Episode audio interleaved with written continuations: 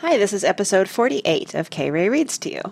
There's a lot of air traffic over my house right now, so I'm sorry about the airplane noise that you might hear. This is chapter 6 of Half Magic What Happened to Jane? The dinner with Mr. Smith and the evening that followed were an almost complete success, and the biggest success of the evening, for Mark and Catherine and Martha, was Mr. Smith himself. The four children generally divided all grown-ups into four classes. There were the ones like Miss Bick and Uncle Edwin and Aunt Grace and Mrs. Hudson who, frankly and cruel as it might be to say it, just weren't good with children at all. There was nothing to do about these, the four children felt, except be as polite as possible and hope they would go away soon.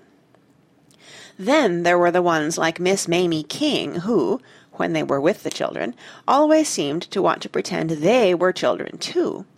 This was no doubt kindly meant, but often ended with the four children's feeling embarrassed for them. Somewhat better were the opposite ones who went around treating children as though the children were as grown up as they were themselves. This was flattering, but sometimes a strain to live up to. Many of the four children's school teachers fell into this class.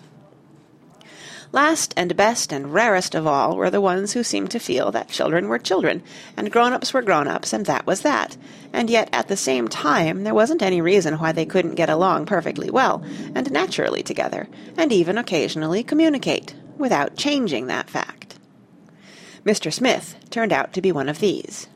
He allowed and even urged the four children to choose anything they wanted from the menu at dinner, at the same time frankly advising Mark that he thought he would enjoy rare steak and fried onions more than he would codfish tongues.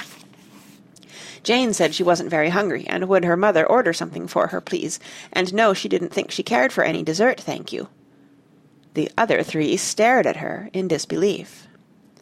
After dinner came the ride home, and that was exciting, for everyone did not own a motor car in those days, and the four children were among the ones who didn't. Mr. Smith showed them the way to shift from high into second without stopping, and Mark thought this almost as magical as anything the charm had done for them so far. Jane said she had seen it before.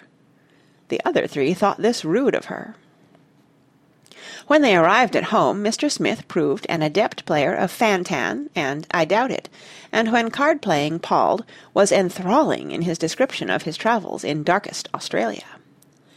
Jane said she was tired and didn't feel like playing games or talking, and she guessed she'd go to bed and finish Hildegard's Harvest instead. The other three looked at each other, and decided they had better have a word with Jane later on. But when at last, very late, they were sent to but when at last, very late, they were sent to bed, and stopped to peek into her room, she was asleep, or pretending to be and the next morning they didn't get a chance to ask her what had been the matter, because the next morning was Saturday, and Saturday mornings in that house were always a thing of frenzy.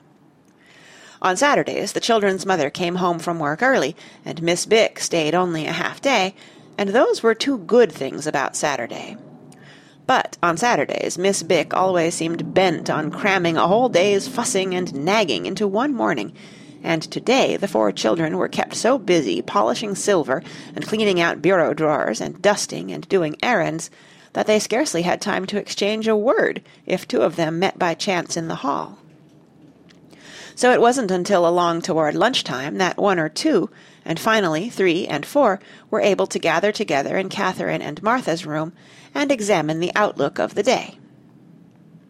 The outlook of the day naturally hinged on the charm and what they were going to do with it next. "There's one thing bothers me," Martha was saying to Catherine, as Mark and then Jane joined them. "When I was only half there, where did the other half of me go?" "Don't," said Catherine. "That's one of those questions that give you a headache just to think about, like which came first, the chicken or the egg."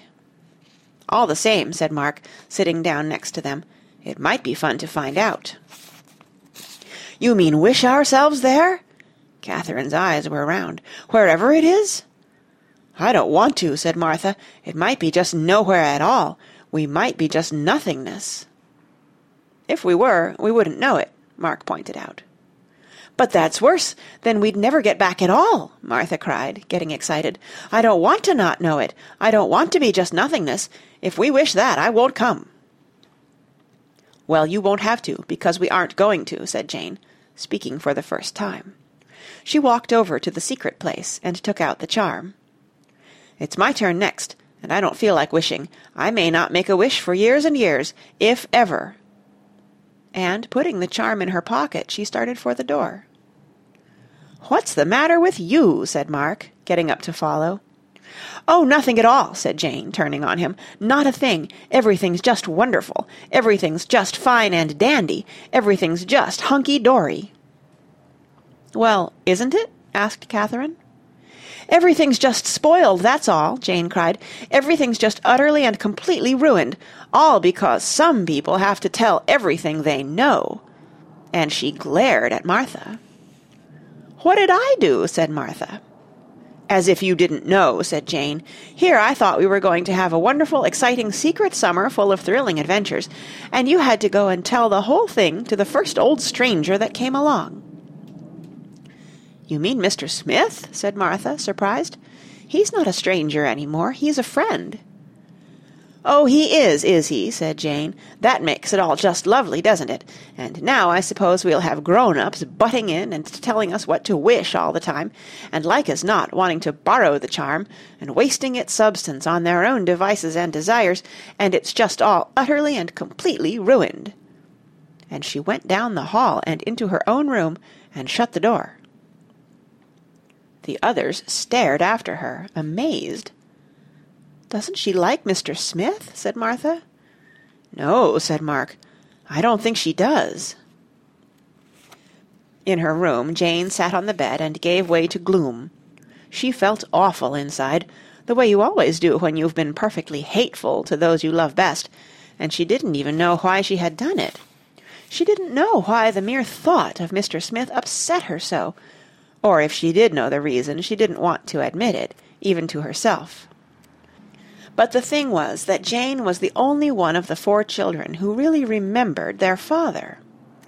Martha was only a baby when their father died, and Catherine and even Mark were still very young, too young for them to recall very much about him now. But Jane remembered him clearly and with a great deal of love, and for that reason she couldn't bear the thought of Mr. Smith's coming into their lives and getting to know them better and better, and finally growing to be just like one of the family, and even trying to take the place of a father to them, which was what she was perfectly sure Mr. Smith hoped to do. So now she sat in her room and thought and thought, and felt thoroughly miserable. Even the presence of the charm in her pocket was no comfort, because while it would serve the others right if she made a wish all by herself, the only wishes she could think of to make were horrible murderous ones, and she was old enough and nice enough to know that wishing him herself invisible, and going and pulling Mr. Smith's beard, or writing him a threatening letter with a pen dipped in blood, wouldn't really be a bit of help, or make her feel a bit better.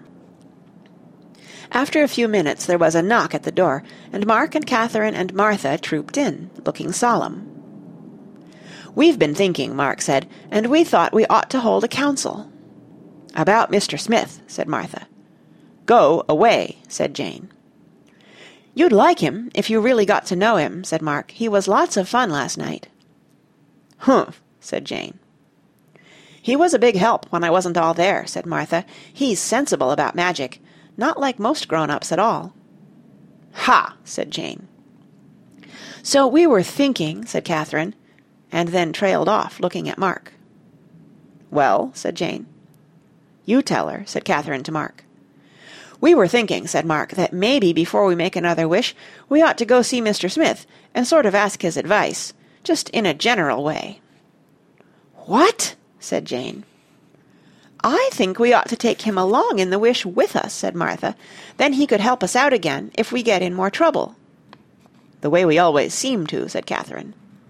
Then you could really get to know him, said Mark and everything would be all right again, said Martha. Jane was looking at them as if she couldn't believe her ears.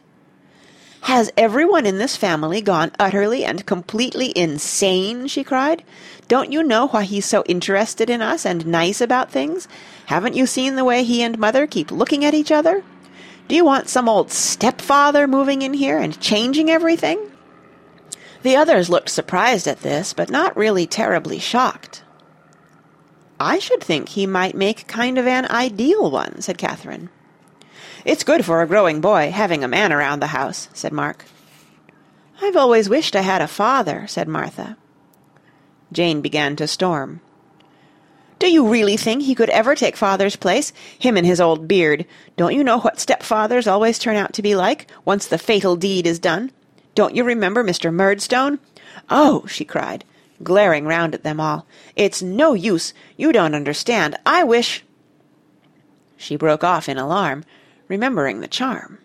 Then, a prey to utter recklessness, she plunged her hand into her pocket, grasped the charm firmly, and went on. Yes, I do. I wish I belonged to some other family. I wish it twice. Mark and Catherine and Martha gasped. This was the worst thing that had happened yet. They hardly dared look at Jane, for fear she might start turning into someone else before their eyes. But when they did look, there stood the same brown-haired, blue-eyed, snub-nosed Jane they had grown to know and love through the years. Nothing seemed to have happened. Maybe nothing had. Mark decided to find out. Look here, old Jane Ice, he said, putting his hand on her arm and using a pet name that was reserved for unusual serious moments. You didn't mean it, did you? You let me go, you bully, remarked a prim, ladylike voice none of the children had ever heard before in their lives. You horrid big boy! I don't like boys, and I don't like you. Oh, cried Martha, turning pale. She doesn't know us. Of course she does, said Catherine. You know me, don't you, dear? Cathy, that you've been through thick and thin with.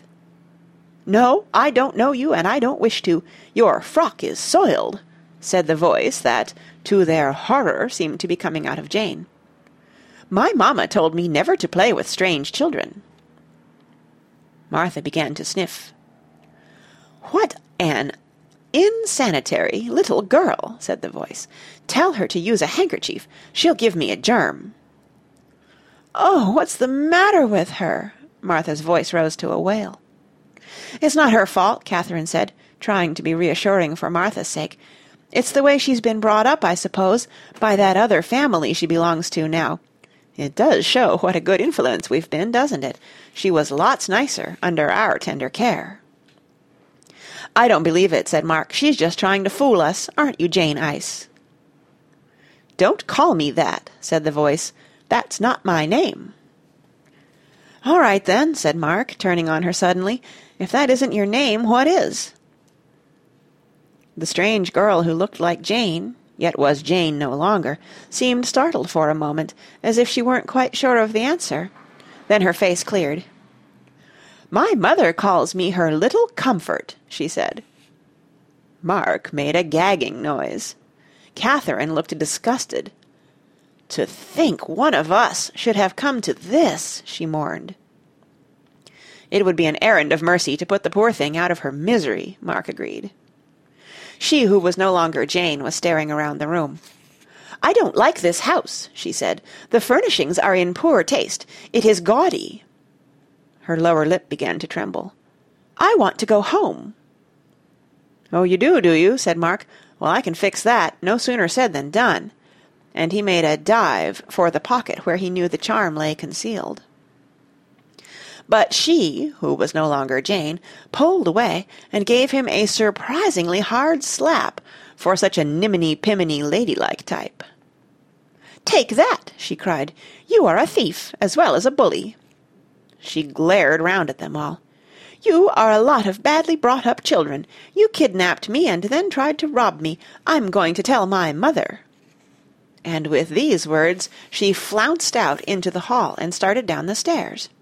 By the time the others had recovered from their shock and dashed after her, she was in the act of mincing out the front door. Mark and Catherine took the stairs three at a time. Martha used the banister, but in the lower hall Miss Bick leaped forth and barred the way. No, you don't, she said. Not a soul leaves this house until the table's set for lunch. There was nothing the children could do about this, and nothing that they felt prepared to say. They didn't even point out that Jane had already left. As Catherine said afterwards, the way Jane was acting, right then she probably didn't have a soul. But never was table set with such wild abandon.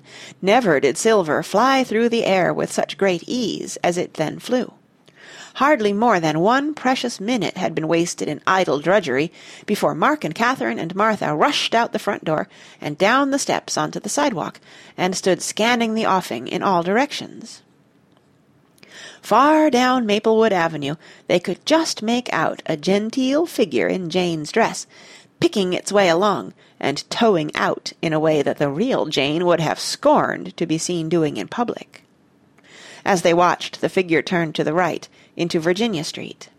And as they started to dash after it, a car drove up before the house, and Mr. Smith got out and held the door open for their mother.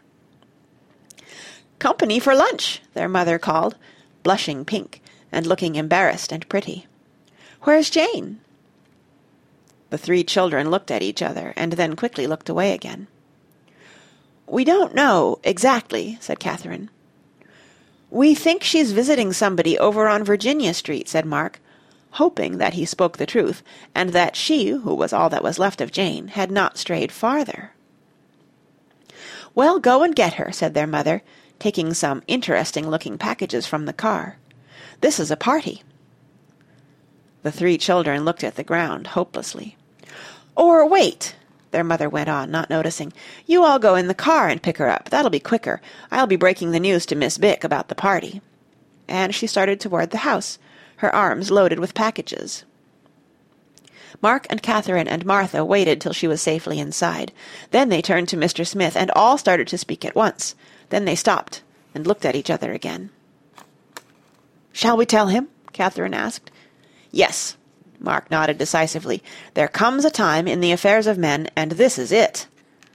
I said we ought to all along, said Martha.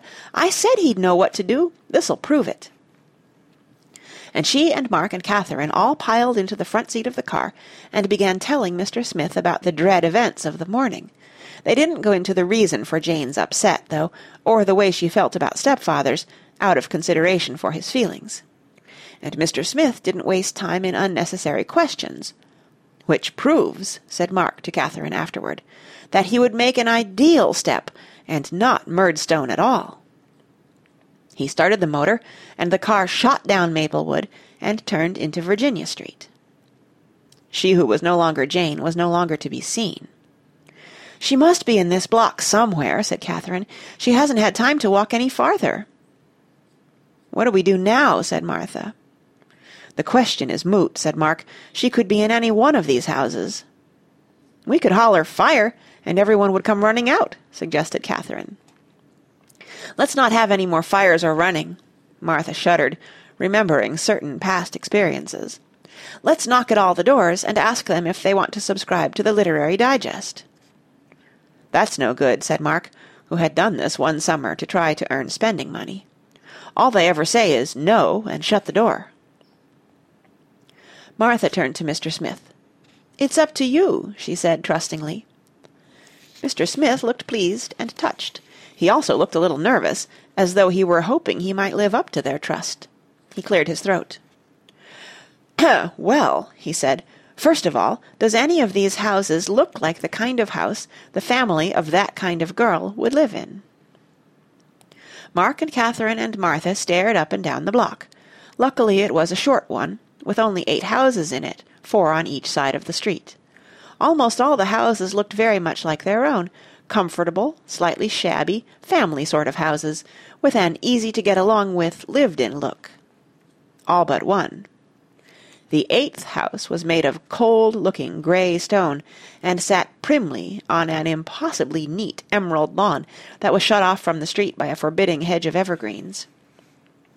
A small sign on the lawn said, please. The walk to the front door was of bright blue gravel, edged with some boring plants that looked as though they had never blossomed and didn't intend to.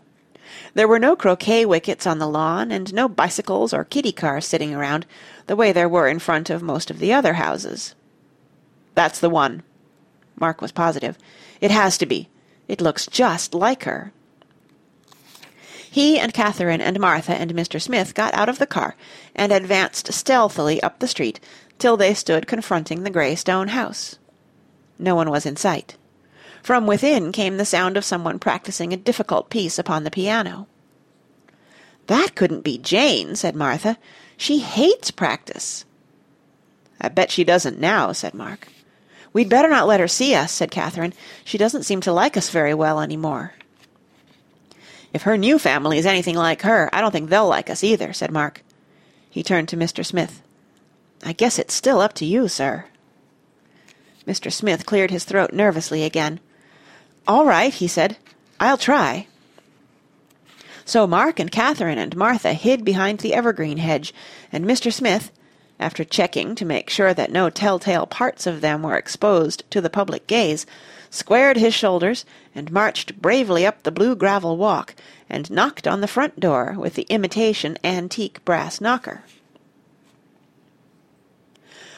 When she who was no longer Jane turned out of Maplewood into Virginia Street, she went straight to the to the grey stone house and up the blue gravel walk, and in at the front door. After all, this was her house, and she belonged to this family now.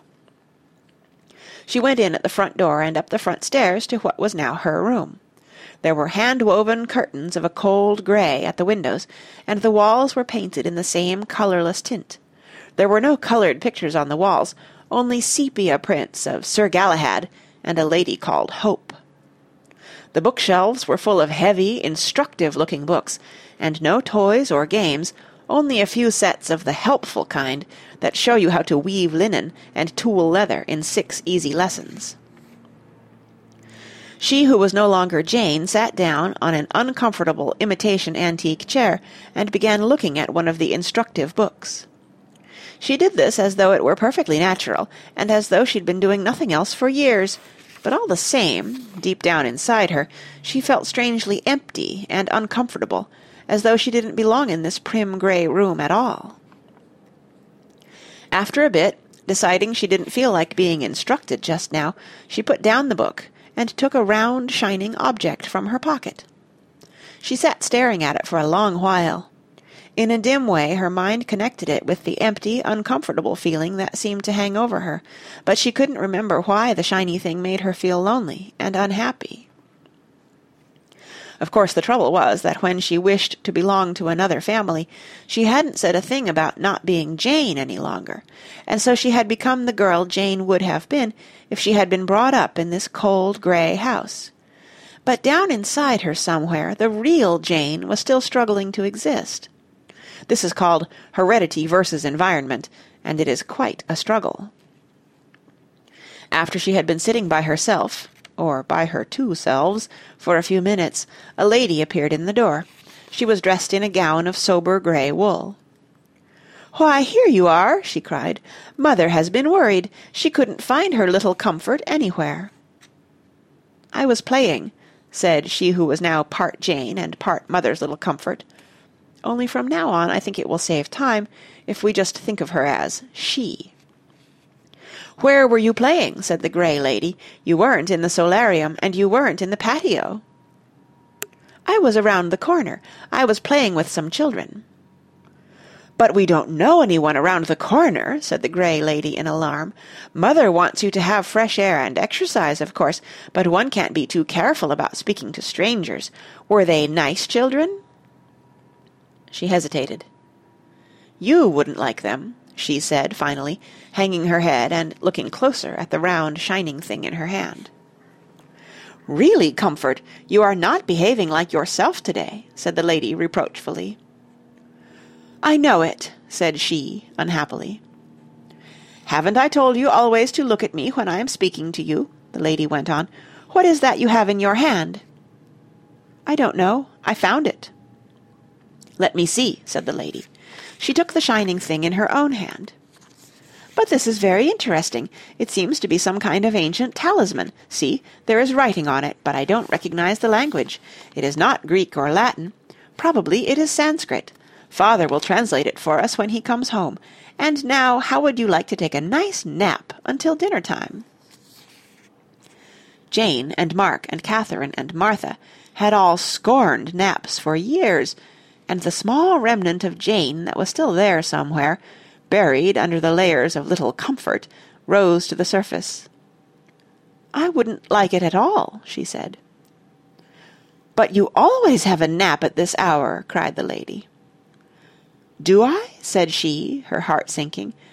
Couldn't I dig some worms and go fishing instead? The lady looked shocked.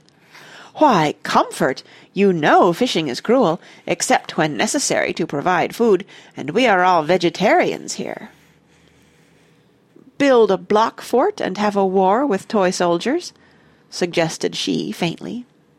Why, comfort! cried the lady again. There are no toy soldiers in this house. They are symbols of world militarism, and not suitable playthings. I can't think what has come over you today. It must be the influence of those bad children. No, let us go down to the drawing-room and put this ancient talisman in the curio cabinet, and then you can practice your new piece till father comes. The remnant of Jane that still existed didn't like seeing the round shining thing go out of her possession at all, and she didn't much want to practice a new piece either.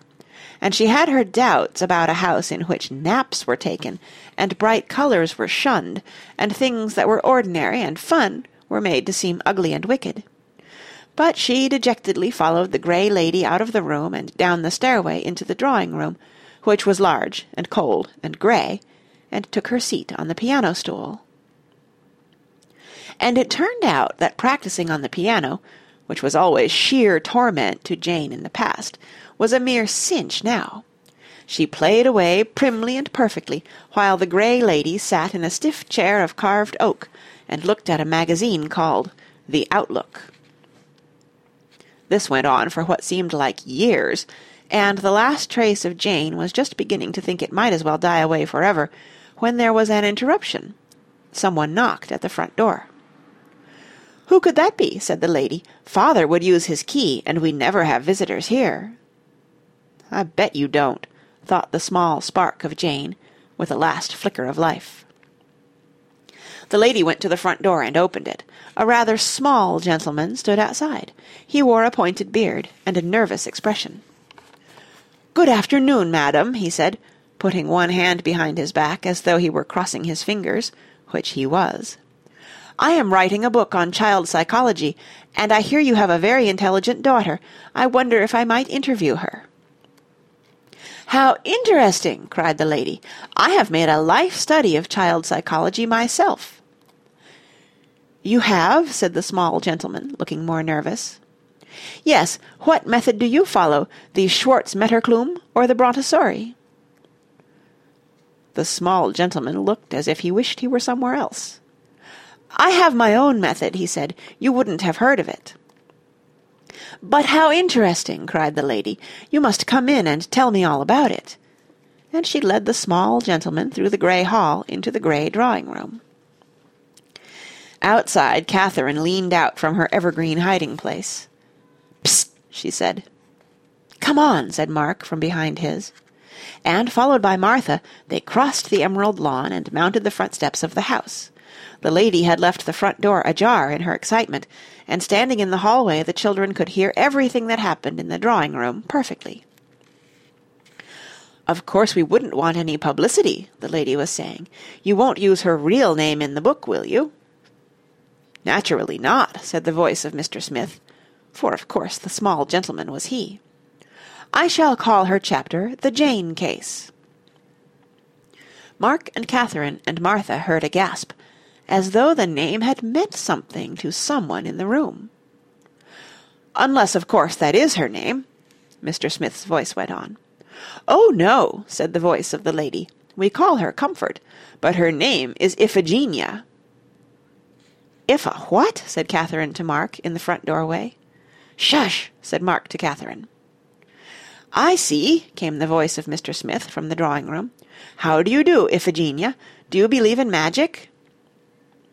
Oh, no, came the voice of the lady, before she could answer. I'm afraid your method is a bit old-fashioned. Iphigenia has never believed in magic, or anything else untrue. How sad for her, said the voice of Mr. Smith. However, what are her interests? Does she collect anything, perhaps? Why, yes, said the lady, before she could answer again. She collects objects of art. Only this afternoon she brought home a rare old talisman. In the doorway Martha pinched Catherine. "The charm!" she hissed. "Shush!" Catherine hissed back. "You don't say!" Mr. Smith's voice sounded excited. "I wonder if I might see it for a moment." "I don't see why not," came the voice of the lady. Her footsteps could be heard crossing the room, and the suspense was more than Mark and Catherine and Martha could bear. They moved across the hall to see what was happening. The floor of the hall was highly polished, and there were some little grey hand-hooked rugs scattered about on it. Martha tripped on one of the rugs, slipped on the floor, and fell into the drawing-room with a crash, just as the lady was turning from the curio cabinet with the charm in her hand, and Mr. Smith was reaching out his own eager hand to take it. Mark and Catherine followed Martha into the room. "Hello," said she, smiling at them.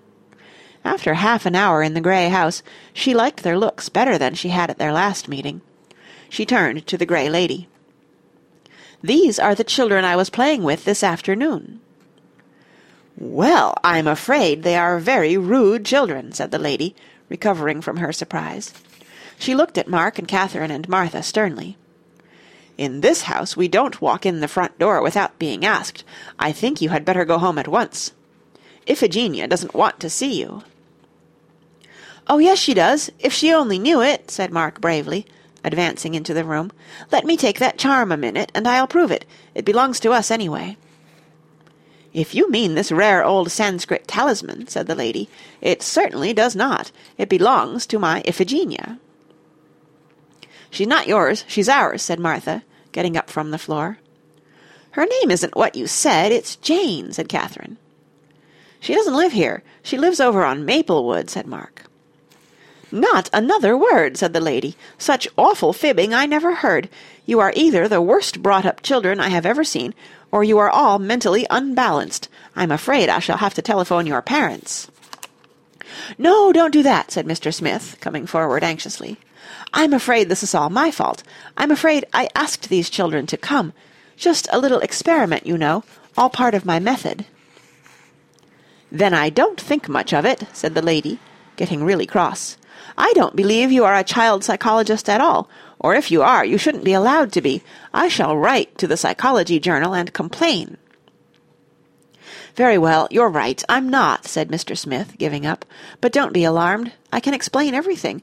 Only it's a long story, so if you'd just let me have that charm "So that's it!" cried the lady. "I see it all now. It's a plot. Coming here pretending to be writing a book, and all the time trying to steal our art treasures. For shame, taking advantage of these unfortunate children." "No, no," said Mr. Smith, becoming agitated. "This is all a mistake. That little girl isn't who you think she is at all." "You wouldn't like her if you got to know her," put in Catherine earnestly. "You would find her a wolf in sheep's clothing." "She's my sister. Only she has what do you call 'ems?" said Mark. "Hallucinations," explained Mr. Smith. "We want to take her where they'll be kind to her," said Martha. "Jane, Jane, come on home, out of this cold, slippery house." The remnant of Jane, down in the heart of Iphigenia, heard Martha's call. She thought how much happier she felt with Martha and Mark and Catherine, yes, and Mr. Smith too, than she did with the grey lady. She remembered her own home and her own family, and wished she belonged to them again. She yearned to answer Martha, and she made a great effort, and forced her way to the surface, and started to speak. But before she could, there was an interruption. A thin grey gentleman appeared in the drawing-room.